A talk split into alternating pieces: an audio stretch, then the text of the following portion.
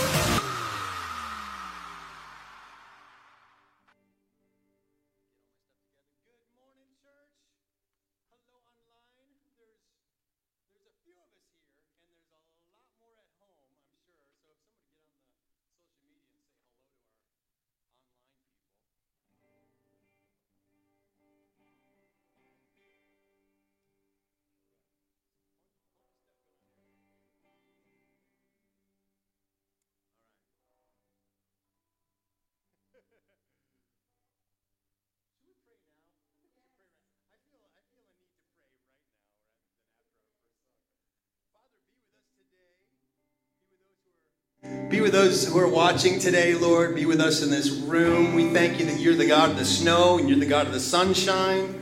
You're the God of the mountain. You're the God of the valley. And so be with us now as we praise you and as we worship you and as we study your word today, Father. I pray that you would just speak to us by the power of your Spirit. Help us to be more like you, Jesus. In your name, amen, amen. All right, well, let's, let's do this song together called Graves in the Gardens. And then Corey, sing real loud, right?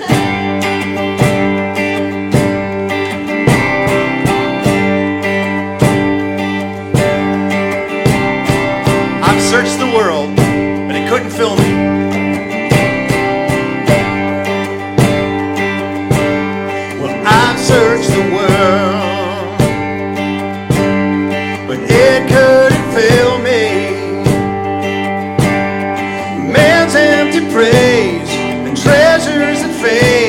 are never enough.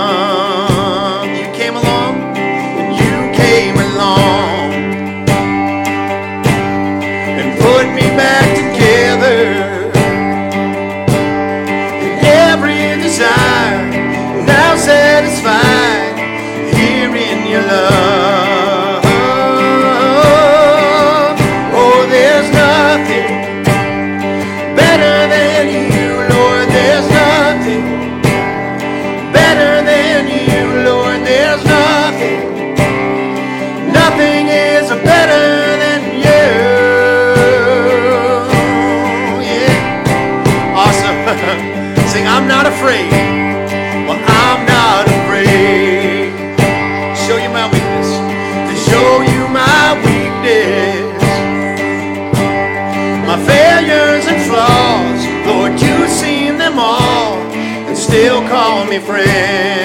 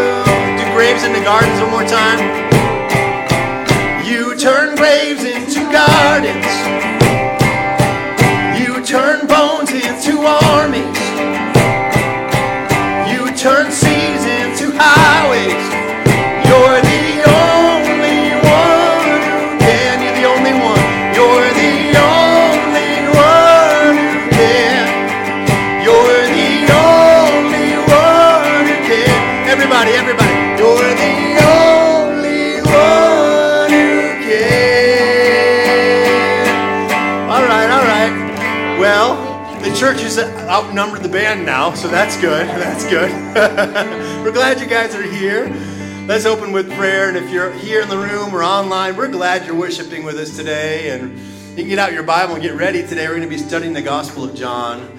And I have a six week series called Countdown to the Cross. I'm excited about it. So let's open with prayer. Father, we love you. We worship you.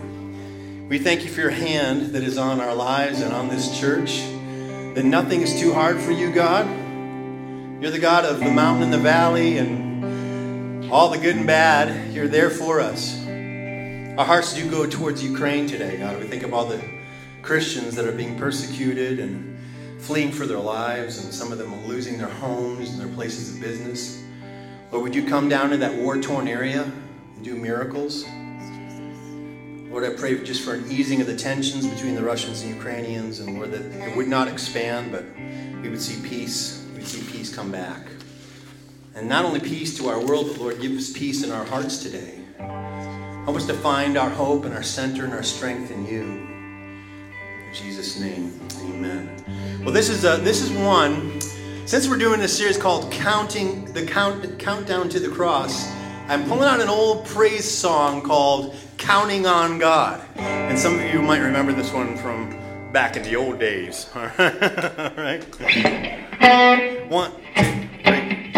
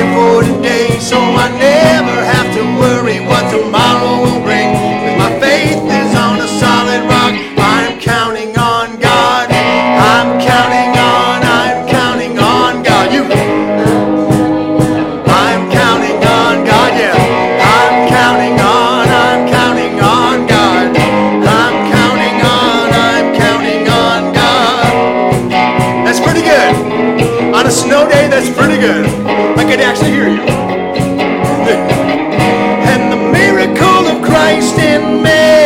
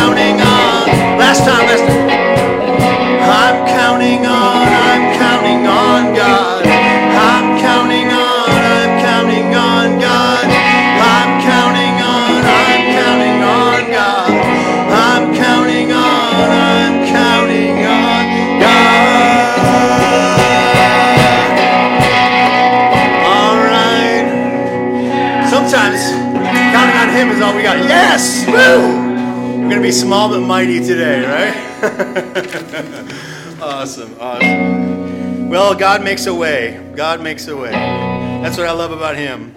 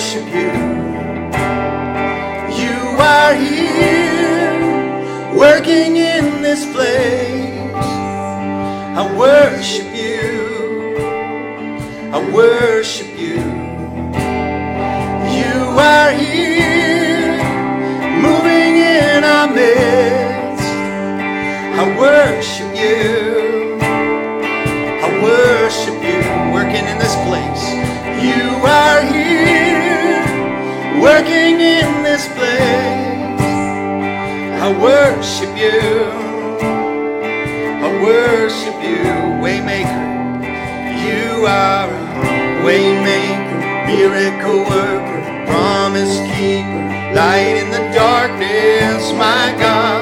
That is who you are.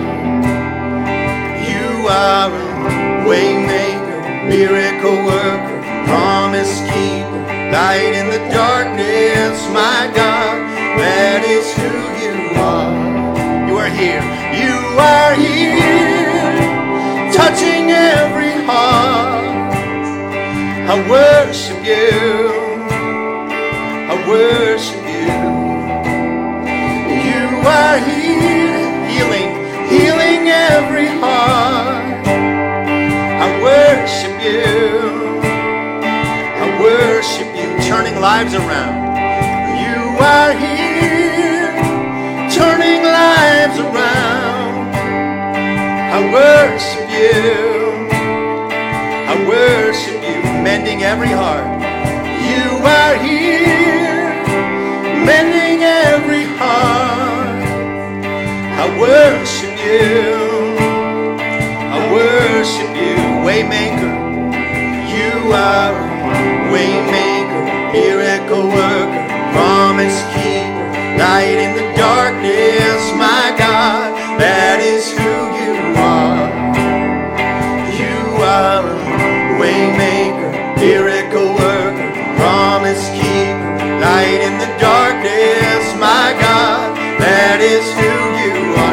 Again, waymaker. You are a waymaker, miracle worker, promise keeper, light in the darkness, my God. That is who you are.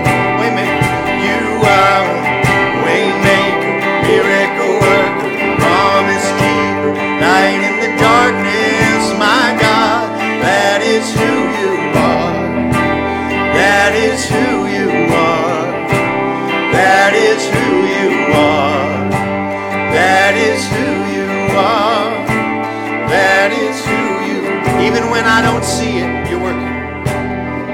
Even when I don't see it, you're working. Even when I don't feel it, you're working. You never stop, you never stop working. You never stop, never stop working. Even when I don't see it, you're working. Even when I don't feel it, you're working.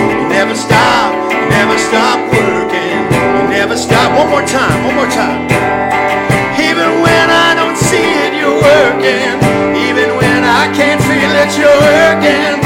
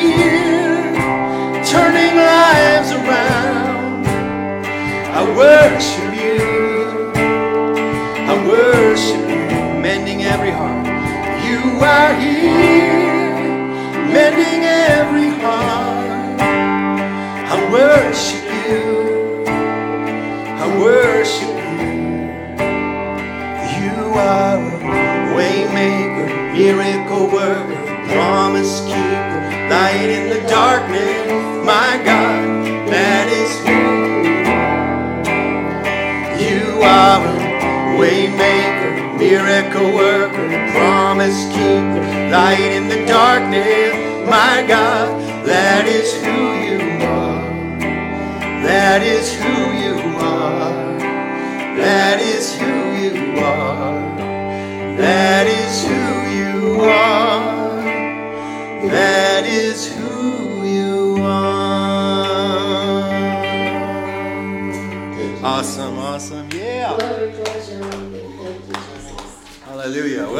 Tim and Lori are watching at home. Hello, Tim and Lori.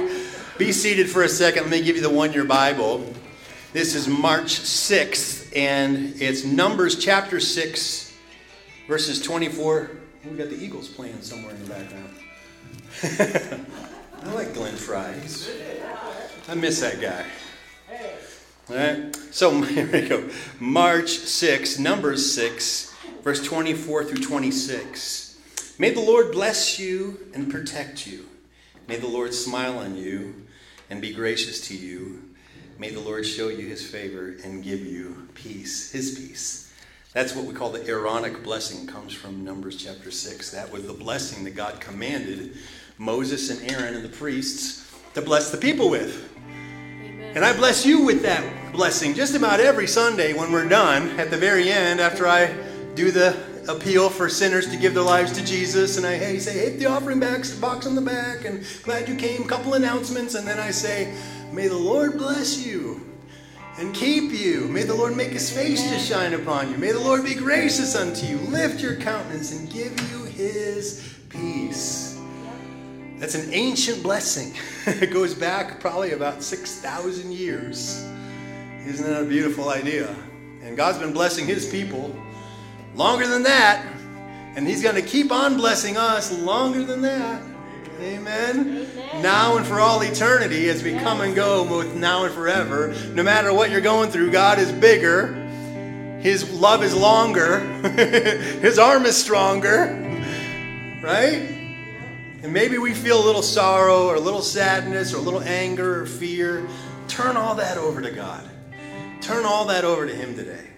And He's going to do miracles, I promise you. So this one is basically puts those words to music and you can sing, you can sit or stand, whatever you want to do as I as we sing this one together called the blessing. The Lord bless you and keep you. Make his face shine upon you. Be gracious to you. The Lord turn his face toward you and give you peace. Sing that again. Lord bless you and keep you. The Lord bless you and keep you. Make his face shine upon you. Be gracious to you. The Lord turn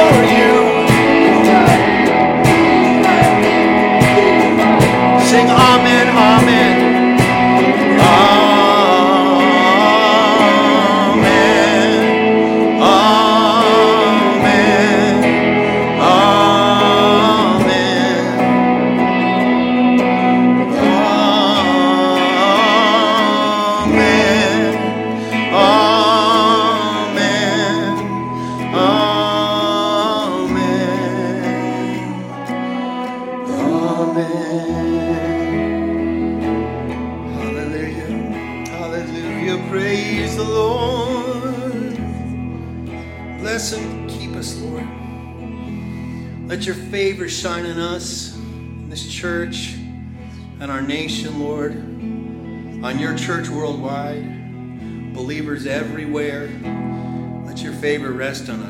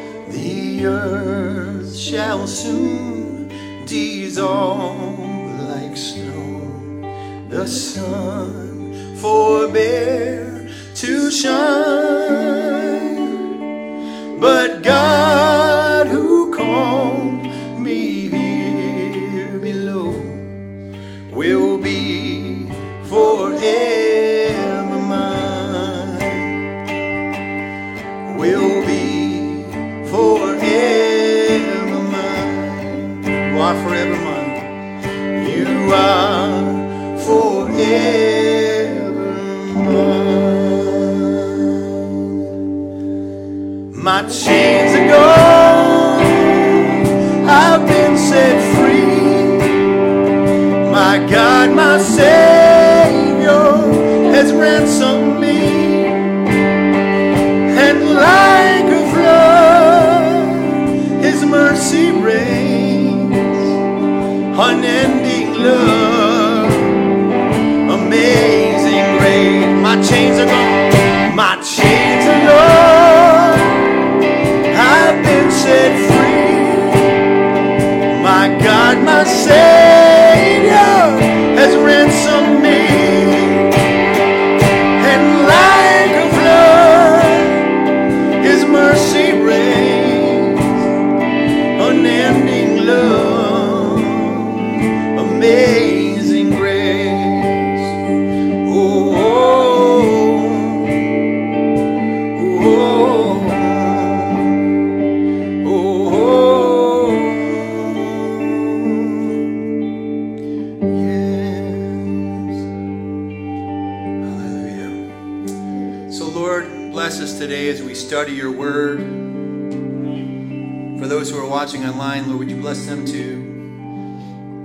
family members in our church who've lost family members, and those who are going through difficulty and sickness in their body, and those who have loved ones in the hospital. Lord, would you just reach down your hand and bring your healing, bring your help? We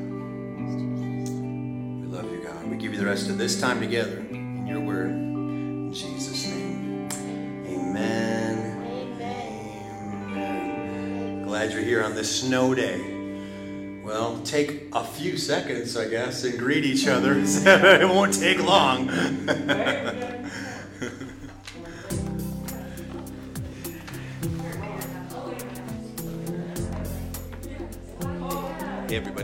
Joining me online today. Grab your Bible and turn with me to John chapter 1. We're going to be studying God's Word today. It's going to be a good study. We're starting a series called The Countdown to the Cross. So, um, hope you're having a good time. Refill your coffee, grab your note taking stuff, and we're going to get into the Word here in just a second.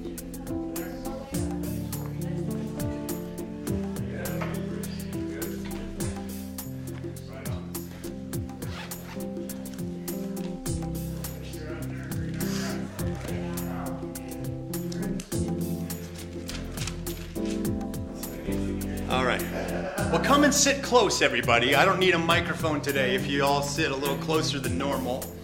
Glad you're here today.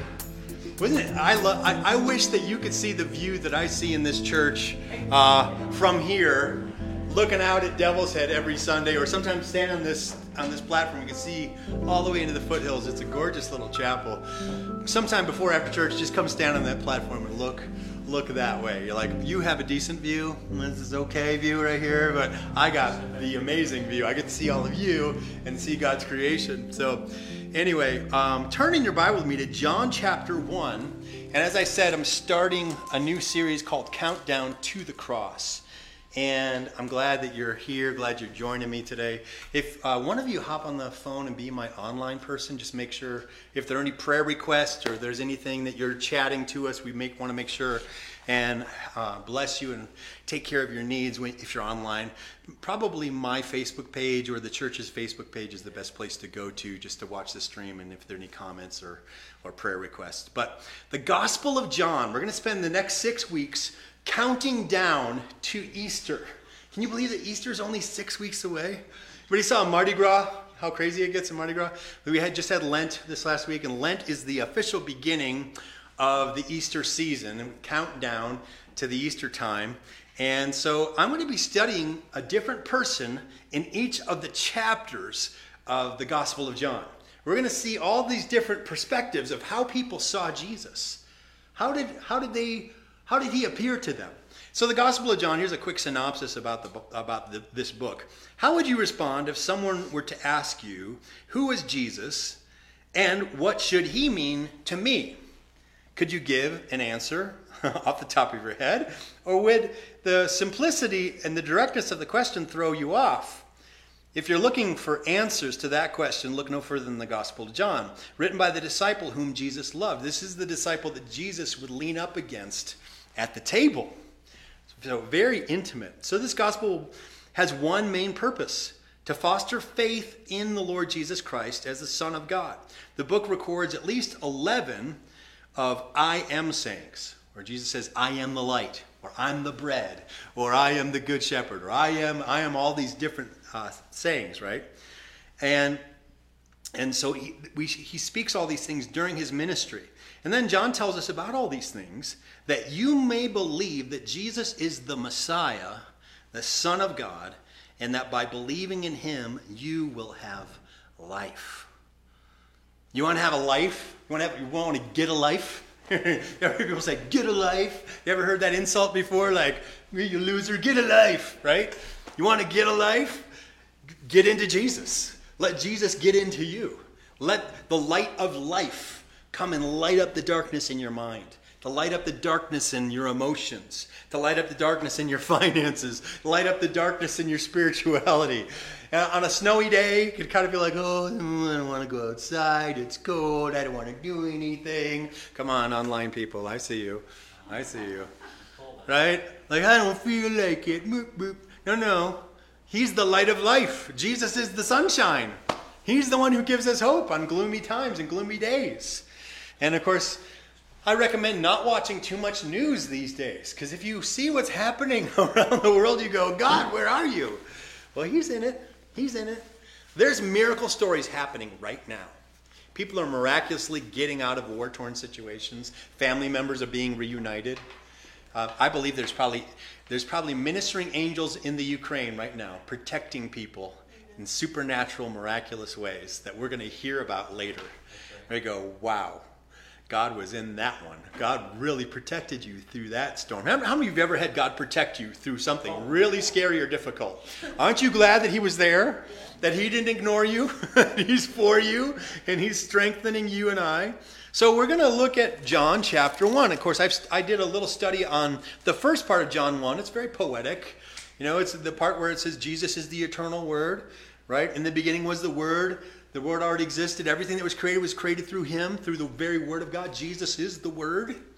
But I'm going to look at the second half of John chapter 1. We'll look at John the Baptist. This is his, his blood cousin, or probably a half cousin, right? Because he's he was God's very own son, right? But here's what it says in John chapter 1, verse 19 the testimony of John the Baptist. This was the testimony of John when the Jewish leaders sent priests and temple assistants from Jerusalem to ask John whether he claimed to be Messiah. And he flatly denied it. I'm not the Messiah, he said. Well, then, who are you? They asked. Are you Elijah? No, he replied. Are you the prophet? No. Then who are you? Tell us so that we can give an answer to those who sent us. What do you say about yourself?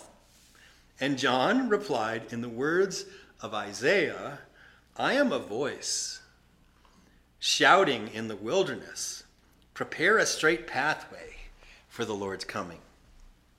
Then those who were sent by the Pharisees asked him, If you aren't the Messiah, or Elijah, or the prophet, what right do you have to baptize? And John told them, I baptize you with water, but right here, in the crowd is someone who you do not know, who will soon begin his ministry. I'm not even worthy to be his slave. This incident took place at Bethany, a village east of the Jordan River, where John was baptizing. Isn't that something? John had a perspective, and I don't even know that he knew for sure it was Jesus. He probably had a hunch that it was Jesus, right? We have a, an account when Mary and Elizabeth are talking together and they're both pregnant, and Elizabeth says, Whoa, the baby just jumped inside of me when you walked in the room, Mary. I think that you are carrying the Messiah because my baby got really excited when your baby came in. Isn't that something? But John, he didn't know until God told him. He said, There's one who's coming, the Lamb of God, who's going to take away the sins of the world. And so that's the testimony. That's how Jesus is seen by John. Let's continue here, verse 29. Then the next day, John saw Jesus coming toward him And he said, Look, there's the Lamb of God who takes away the sin of the world. He is the one I was talking about when I said, Soon a man is coming who is far greater than I am, for he existed long before I did, and I did not know that he was the one. But I have been baptizing with water in order to point him out to Israel. And then John, then John said, I saw the Holy Spirit descending like a dove from heaven and resting upon him. And I didn't know that he was the one when God sent him to me to be baptized with water. And then he told me, when you see the Holy Spirit descending and resting upon someone, he is the one you're looking for. He is the one who baptizes with the Holy Spirit. And I saw this happen to Jesus. So I testify that he is the Son of God. Whoa. it's one thing for someone to say it about themselves, it's something else altogether for a prophet of the Lord to acknowledge somebody. For the miracle of God, for God Himself to say, There's my boy. There's my son. There's my spirit. A voice even from heaven. And another, another gospel gives an account that a voice from heaven said, This is my beloved son in whom I am well pleased. Listen to him. How crazy would that be? Bet Just baptizing some guy with a beard, some random dude who's a carpenter, some from a little town, and all of a sudden a voice from heaven says, This is my son. Whoa, whoa, what? Did you hear that? I think it was just thunder. That was just thunder. It couldn't be in it. That wasn't, right? Thunder, I think. I hope. nope. That was God manifesting his son. To John, Jesus was the very Lamb of God. I want to look at chapter 2. Who is Jesus? Who is Jesus? Good morning. Good to see you. So, chapter 2, the wedding at Cana. And you guys know the story of wedding, the wedding at Cana. In fact, Cana is still in Israel today. There's a beautiful little pizza joint in Cana of Galilee, not far from Nazareth. And you head up the state highway. I'm sure they had a, a dirt road back in Jesus' day that takes you right up to the shores of the Sea of Galilee. And right near Jesus' hometown. Just a, uh, you know, maybe, an, uh, maybe a 40 minute walk or so. You could do it in about five minutes in a car. Right? Doesn't take long. Jesus was at a wedding with his mom and a bunch of his neighborhood friends. And you guys know the story of his first miracle. He took water and he turned it into wine, right? And so let's pick it up here in verse uh, 10. So when the master of the ceremonies tasted the water that was now wine, not knowing where it had come from, though of course the servants knew, he called the bridegroom over. He said, Usually the host serves the best wine first, he said. Then, when everyone is full and doesn't care, he brings out the less expensive wines. But you have kept the best until now. This miraculous sign at Cana of Galilee was Jesus' first display of his glory, and his disciples believed in him. And after the wedding, he went to Capernaum for a few days with his mother and his brothers and with his disciples. Now, it's not long after this wedding that happens in Cana, this little neighborhood celebration. I'm telling you, Cana is not very big. It's like a, it's like Deckers. It's just like a little four-way stop. It's a little nothing in northern Israel. Just boom, boom. You, did you blink? You missed it. It was you just that was Cana. You just went right through it. There, there, there was. There you came when it went. That was it. Like the little one-horse town. You know what I'm talking about? Stoplight. it's just on the way to someplace else. Nazareth was very similar to that. It was in the in the just in that Galilee region, kind of the hills that come just above Galilee before you go down into the basin of that lake area. And it was there was nothing to the place. That's why when they said the prophets coming out of Nazareth, they're like, "What Naz- Nazareth? What?" it's like, can anything can anything great come out of Sedalia? That's right. There you go. I, I can anything great come out of Cana? Can anything great come out of Nazareth? Oh, it's Louviers. You know, it's just a little, it's just a little nothing. God can change the world through somebody very special, and it doesn't matter where they come from. Amen. Amen. I love it. In fact, that's how God likes to do it. It's how He likes to do it. So, right after this miracle, Jesus goes to clear the temple. He begins his very public ministry here in verse 13. Chapter 2, verse 13. And it was time for the annual Passover celebration, and Jesus went up to Jerusalem in the temple area where he saw merchants selling cattle, sheep, and doves for sacrifices. And he saw money changers behind their counters. Now these they were they were gouging people when they're coming to bring their sacrifice. And he was in they were in the temple of the Gentiles. This was supposed to be the a, a court of the Gentiles was supposed to be a place where people who were not Jewish could come and pray. But they crowded all, all the Gentiles and they turned it into a mall. It was supposed to be a place of prayer, but they turned it into a place to gouge people.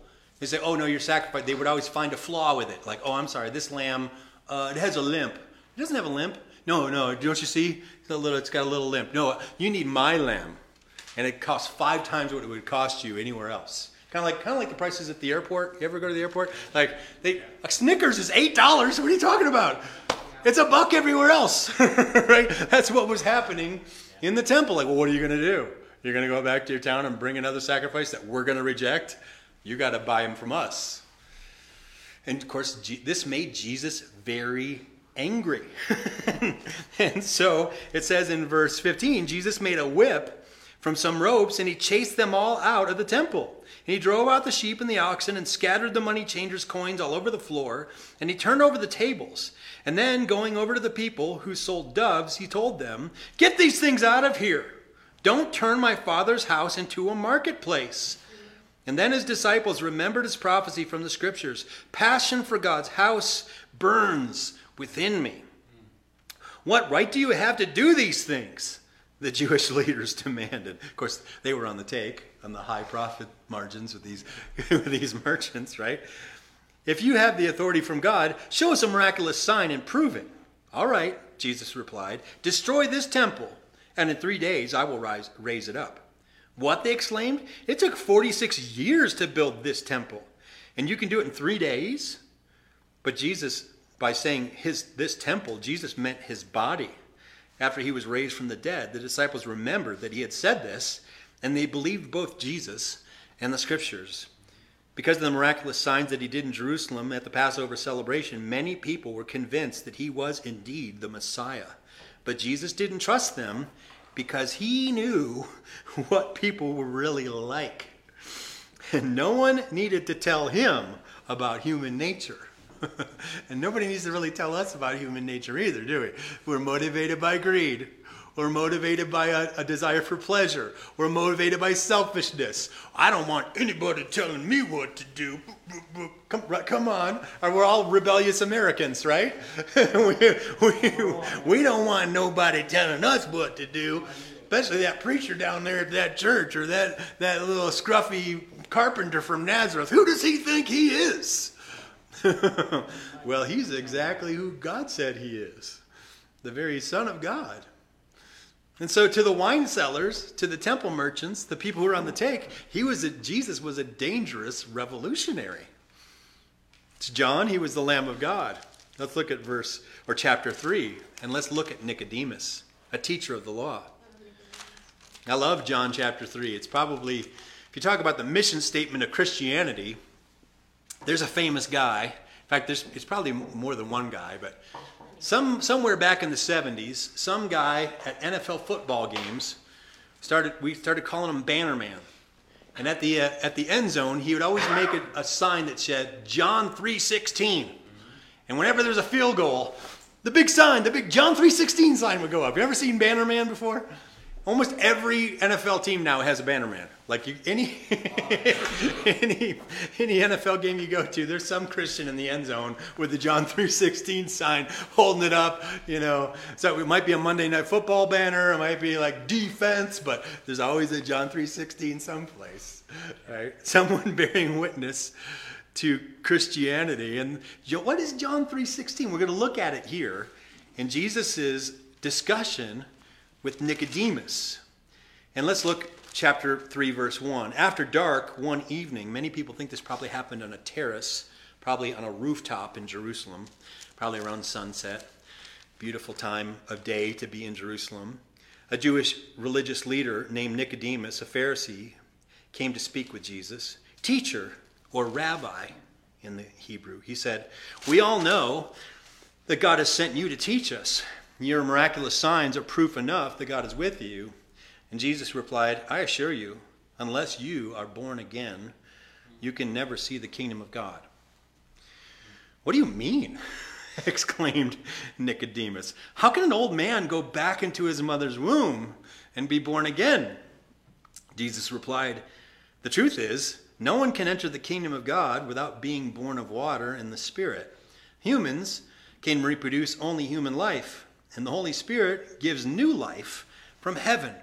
So don't be surprised at my statement that you must be born again. Just as you can hear the wind, you can't tell where it comes from or where it's going, so you can't explain how people are born of the Spirit. It's a divine mystery. it's a work that only God can do. It's not something we muster, it's not something we do through our self effort. It's something God does, it's something God births in you and I. Verse 10, or so verse 9, so Nicodemus replies, What do you mean? he asked. And I, I got to be honest, if I heard that for the first time, I'd be, I would say the same thing. Huh? I, I don't know if I understand what you're saying. And Jesus replied, You're a respected Jewish teacher, and yet you don't understand these things? I assure you, I'm telling you what we know and have seen, and yet you won't believe us.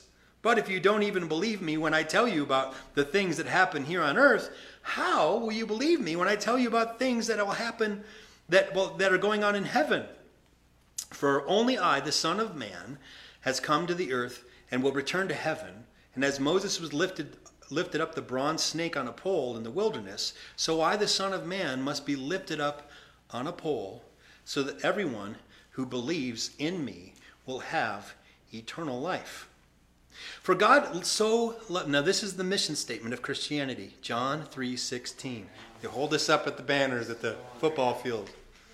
If you want to sum up everything that Christianity is, it's this mission statement. For God so loved the world that he gave his only son, that everyone who believes in him will not perish but have eternal life. And then verse 17 continues, for God did not send his son into the world to condemn it, but to save it. There, there's no judgment awaiting for those who trust him, but those who do not trust him have already been judged for not believing in the only Son of God. Their judgment is based on this fact.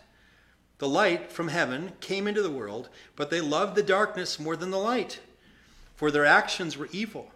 And they hate the light because they want to sin in the darkness. They stay away from the light for fear that their sins will be exposed and they will be punished. But those who do what is right come to the light gladly, so everyone can see that what the, that that they are doing what God wants. Amen. Isn't that something? John saw Jesus as the very Lamb of God who took away the sins of the world. The wine sellers and the temple merchants, they saw Jesus as a dangerous revolutionary. Nicodemus saw Jesus as a rabbi and as a prophet. And Jesus said, I'm more than a prophet. More than a prophet. The Son of Man, the Son of God. The one who brings the Spirit, the Spirit that brings life, the bringing of a new birth, a new covenant, a new redemption, a new way to God. Not through religious activity, but through childlike faith, by spiritual adoption, being born again into God's family. A lot of people are really uncomfortable with that term born again because it has so many cultural hangups for so many people. Can I tell you, we Christians didn't make that up. it's something Jesus said right here in John chapter 3. Well, how how how, how did you why do Christians always say you have to be a Christian? Can't you just believe anything you want? Well, you can, but it's not going to get you where you want to go. Jesus himself made these exclusive statements about himself and about the way to the Father. You can't just make up anything and hope that it'll be true. Any way that it, I could give you my phone number. Like I just said, here's my phone number 720 989 5185. Oh, but I, I want it to be 5985 720 comes third. No, no, you can't make up my phone number and hope to get me on the line. You got to use the, the digits I give you in the order I gave them to you. Does that make sense? God gave us his phone number. and, and you could spell it J E S U S, right? God gave us the ATM pin code to heaven, and it's spelled G O S P E L, the gospel, right? Go, but that's so exclusive. I, I wish it wasn't like that. Well, this is his universe. if you don't like it, go get your own universe. Tell us how that works out for you. Lots of people do. They try to create their own defined universe of how they think the world works. They want to have God on their terms. But you don't get God on their, your terms, you get God on his terms. Ooh. That's a tough one, isn't it? Because it's like, but I want it my way. you don't get it your way. In fact, he's obligated not to do it your way. He's obligated to do it his way because his way is best and you're his son, you're his daughter. he wants you to do it his way because he knows what's best for you. And he loves you too much to let you get away with it. he disciplines the ones that he loves. Oh, anybody ever come under the Heavenly Father's discipline? many times. Anybody get a spanking from the Holy Spirit? Oh, many times, many times. Still get them. Still get them pretty often. I like to say God keeps the naughty ones closer. You know, I got I got four kids. There's one in particular I keep extra close when they were younger because I knew they'd be in trouble fast. Like, no, you hold my hand. We're going through here. We're going, you're holding my hand. That's how God is with some of us. yeah, yeah, I can believe that about you. Yes, that's okay. That's all right. It doesn't. It means that He loves us that He does that. Because if He didn't love us, He would just let us wander off, just destroy ourselves, right? I love it. Man, I could go so long on some of this stuff, but I'm going to keep on plowing because we got to get through all these passages before Easter. Let's go to John chapter 4. So we've talked about John the Baptist. We talked about the wine merchants and the temple sellers, right? We t- just talked about Nicodemus. And now we're going to talk about the woman at the well. John chapter 4, verses 1 through 26. Jesus and the Samaritan woman. Jesus learned that the Pharisees had heard that Jesus is baptizing and making more disciples than John, though Jesus himself didn't baptize them, his disciples did. So he left Judea and returned to Galilee. And he went through this, the Samaria on the, way, on the way, and eventually he came to the Samaritan village of Sychar, near the parcel of ground that Jacob gave to his son Joseph at Jacob's well, which was there. And Jesus, tired from the long walk, sat wearily beside the well about noontime. And soon a Samaritan woman came to draw water, and Jesus said to her, Please give me a drink. And he was alone at the time because his disciples had gone into the village to buy some food. And the woman was surprised, for Jews refused to have anything to do with the Samaritans. And she said to him, You're a Jew. And I'm a Samaritan woman. Why are you asking me for a drink? Jesus replied, if you only knew the gift that God has for you and who I am, you would ask me, and I would give you living water. But, sir, you don't have a rope or a bucket, she said. And this well is very deep. Where would you get this living water? Besides, are you greater than our ancestor Jacob who gave us this well? How can you offer better water than he and his sons and his cattle enjoyed? And Jesus replied, People soon become thirsty again after drinking this water. But the water I give them takes away thirst altogether. It becomes a perpetual spring within them, giving them eternal life. Please, sir, the woman said, please give me some of that water. Then I'll never be thirsty again, and I won't have to come here and haul water. Go and get your husband, Jesus told her. I don't have a husband, the woman replied. Jesus said, You're right. You don't have a husband, for you've had five husbands, and you're not even married to the man you're living with now. Ooh, outed by Jesus. Whoa. Sir, the woman said, You must be a prophet. So tell me, why is it that you Jews insist that Jerusalem is the only place to, uh, to, to, of worship, while we Samaritans claim it is here in Mount Gerizim, where our ancestors worshipped. And Jesus replied, Believe me, the time is coming when it will no longer matter whether you worship the Father here or in Jerusalem. You Samaritans know so little about the one you worship, while we Jews know all about him, for salvation comes through the Jews. But the time is coming, and is already here, when you true worshippers will worship the Father in spirit and in truth. The Father is looking for anyone who will worship him that way. For God is spirit, and those who worship him must worship in spirit and in truth. The woman said, I know the Messiah will come the one who is called Christ, when he comes, he will explain everything to us. And then Jesus told her, I am the Messiah. The woman at the well, she she got the greatest gift of all these people. she just saw, thought that he was a drifter some Jew that was in the wrong part of the country, wrong side of town, asking the wrong questions from the wrong lady. And Jesus reveals himself as Messiah to the woman at the well. Isn't that something? Jesus didn't reveal himself to the high priest in the temple.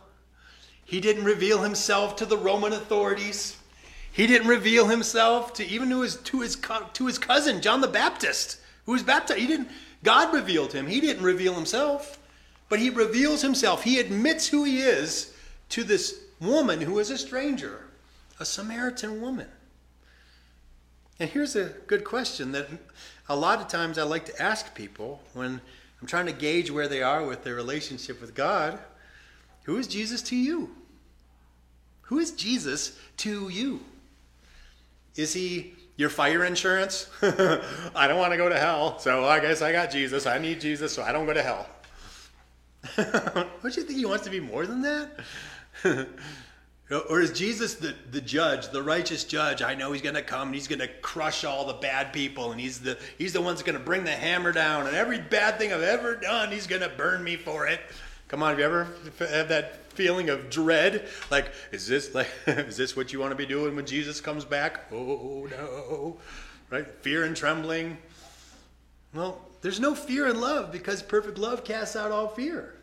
If you're just afraid of God and terrified of Him and His holiness, you need a better revelation, a fuller revelation of who He is. Is He righteous? Yes, He is. But more than that, He is love embodied it, it, he's love itself. God is love. And he loves you too much to let you get away with your mess.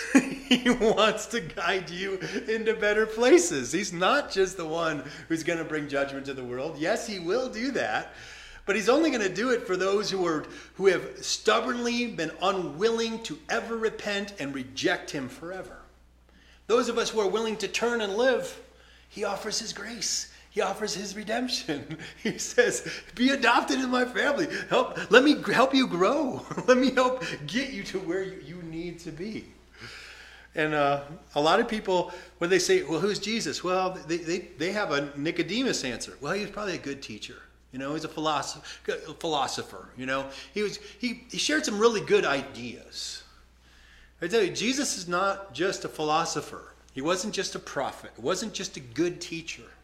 He was the very Lamb of God, the perfect sacrifice, the Son of God, shed his blood so that you and I could be made right with God. That's a big one. And it's tough it's a tough one for a lot of people to swallow because you're like, "Oh no, if that's true, then I have to let him be the Lord I gotta let him be the boss. I can't I can't keep pretending that I'm God. I can't keep being the king of my own life. I need to let God be the one who calls the shots in my life. Uh-oh. you yeah, yeah. Eventually you're gonna have to surrender and go, all right, okay, all right, God, I give you my life. so that is a big question. Who is Jesus to you? But I have an even bigger question an even bigger question that. And people never go beyond that first question because they're like, oh, who is Jesus? Okay, who is Jesus to me? No, no. A better question is, who are you to Jesus? Who are you to Jesus? Are you his daughter? His son? Are you his friend? Are you his comrade? His co laborer? His under shepherd? Are you the, the hands and feet of Jesus? Or are you kind of distant, like, oh, he's like uh, so, know, a cousin that I see at Christmas and Easter? Sometimes I don't go. Sometimes I don't see him. Uh, we're estranged in our relationship. Oh, he's a good guy, but I don't want to have him too close.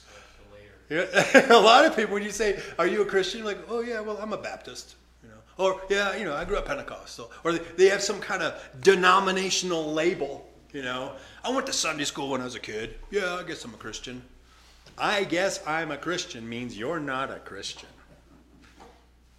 It really does. Because if Jesus is just a tag on at the end, like, okay, like Democrat, Republican, uh, libertarian, uh, business owner, Bronco fan, like just, Jesus wants to be way more than that.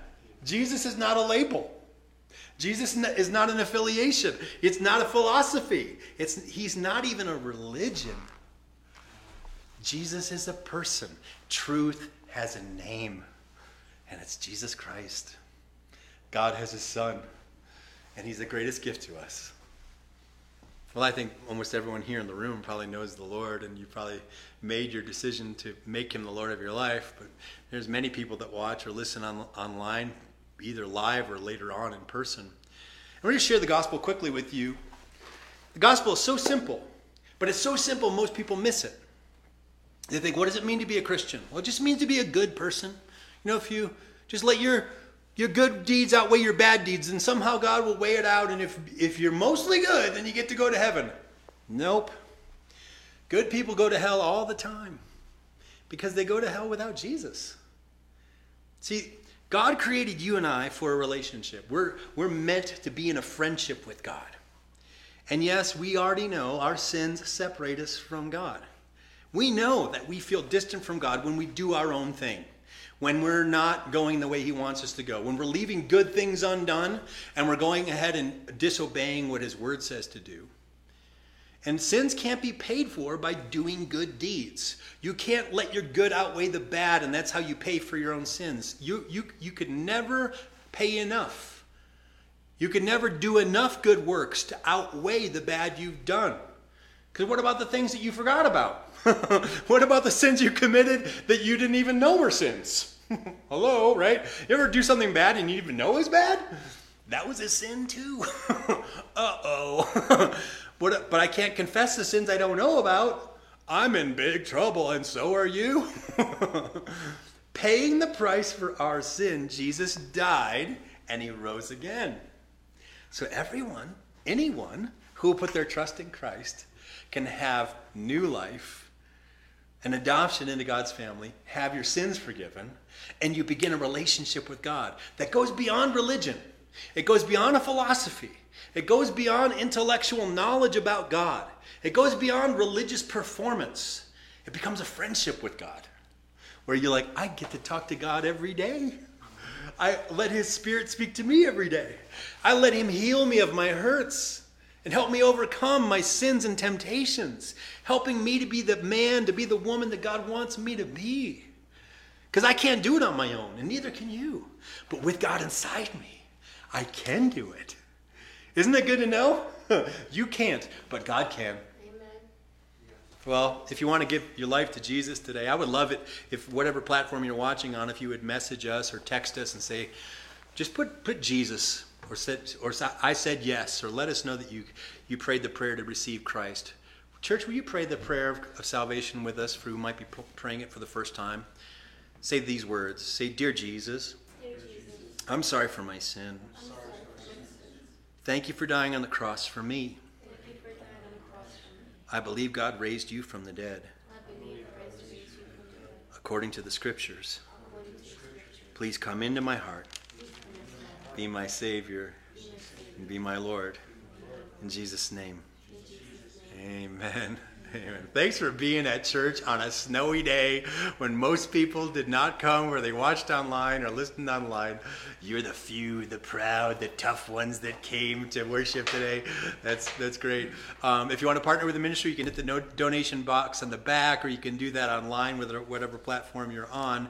We did postpone our 301 class because of the, of the I hate to call it a storm because it wasn't even a storm. It was like a little dusting, but I guess it's supposed to keep going today. So we're, we're not going to, uh, we, we're not, we won't belittle or shame people for not being here, right? We're going to just be nice. We're going to be nice.